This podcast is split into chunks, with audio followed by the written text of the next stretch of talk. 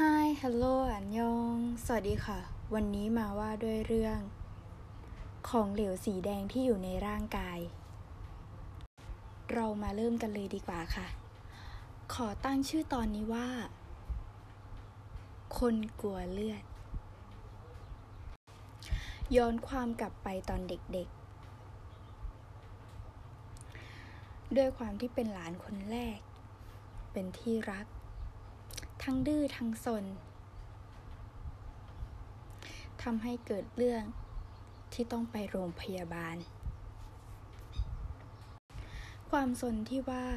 คือการไปเล่นน้ำฝน ตอนช่วงหน้าฝนแรก ๆทำให้ตัวเองป่วยไม่สบาย คุณหมอเลยส่งไปเจาะเลือดที่ห้องเจาะเลือด นั่นคือจุดเริ่มต้น ของความกลัวเลือด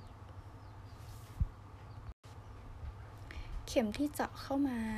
ที่แขน พร้อมกับมือของหมอ ที่ดึงเอาเลือดในร่างกายออกไป เลือดสีแดงที่อยู่ในหลอดเข็มทำให้ใจสั่น หัวใจเริ่มเต้นผิดปกติ เต้นแรงขึ้น แต่ก็ไม่ได้คิดอะไร เพราะว่ามันอาจคือความตื่นเต้น ของเด็กที่กลัวเข็ม ระยะเวลาที่ผ่านมาเรื่อยๆ ได้ทดสอบให้เห็นว่า ตอนที่หัวใจเต้นแรงๆ ช่วงเจาะเลือดในวัยเด็ก มันกำลังจะเกิดโรคให้แก่ตัวเองโรคความกลัว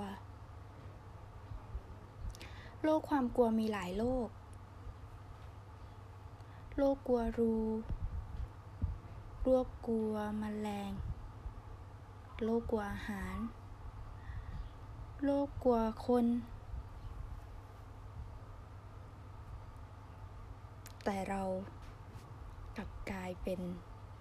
โรคกลัวเลือด กลัวของเหลวสีแดงที่อยู่ในร่างกาย ที่มนุษย์ทุกคนต้องมี เมื่อกลัวแล้วเกิดอะไรขึ้น เกิดคำถามค่ะคำถามที่ถามว่าทำไมต้องกลัวทำไมต้องกลัวเลือด กลัวทำไม เลือดอยู่ในร่างกายตัวเอง เลือดก็เหมือนน้ำแค่มันมีสีแดง ความกลัวมันห้ามกันไม่ได้นะคะ ความกลัวมันมีหลายประเภท มันมีหลายอย่าง คนเราต่างกัน ก็กลัวไม่เหมือนกันเป็นเรื่องปกติอยู่แล้วค่ะ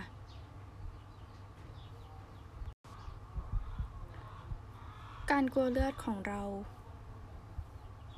มันเกิดจากปมเล็กๆ ที่คุณหมอทำให้เจ็บ แต่สาเหตุมันเกิดที่ตัวเราเองเพราะเราดื้อ มันเลยส่งผลกระทบระยะยาวให้เรา ถามว่าตอนนี้กลัวไหม ก็กลัวค่ะ แต่มันคงไม่มากเหมือนตอนเด็กๆแล้ว ถ้าถามว่ากลัวทำไม มันก็แค่เลือด ใช่ค่ะ มันก็แค่เลือด แต่เลือดมันไม่เหมือนน้ำทั่วไปไงคะ มันหนืดหนืด มันเหนียวเหนียว มันเข้ม มันมีสีแดง มันน่ากลัว มันอาจจะเป็นเพราะช่วงที่คิดว่า คนตาย ต้องซีด พอเลือดไม่เดิน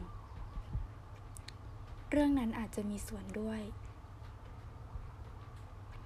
แต่ความกลัวเลือดนี้ มีการรักษาหมดนะคะ หมอในยุคปัจจุบันนี้เก่งค่ะ เก่งทุกอย่าง สามารถรักษาให้เราหายได้แบบปกติ เหมือนคนทั่วไป ขอแค่เราเปิดใจ ไปพบคุณหมอ แล้วบอกคุณหมอว่าเราเป็นอะไร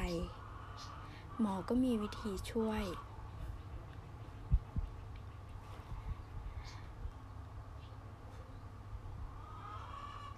กลัวเลือด แต่อยากเป็นหมอ ก็มีตั้งหลายคน เราก็แค่อยู่กับมันให้ชิน เห็นมันให้ชิน พยายามทำใจให้นิ่ง พยายามไม่คิด พยายามบอกมันว่ามันไม่ได้น่ากลัวแบบที่คิด พยายามสัมผัส พยายามเจอเอาชนะความกลัวที่อยู่ในหัว อยู่ในตัว อยู่ในใจให้ได้นะคะ คลิปเสียงนี้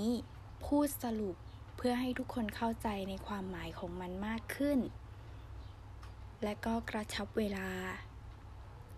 หวังว่าวิดีโอพอดแคสต์นี้จะทำให้ทุกคนได้เข้าใจ ได้สาระ ได้ความรู้ เกี่ยวกับเรื่องโลกของคนกลัวเลือดนะคะ ขอบคุณค่ะ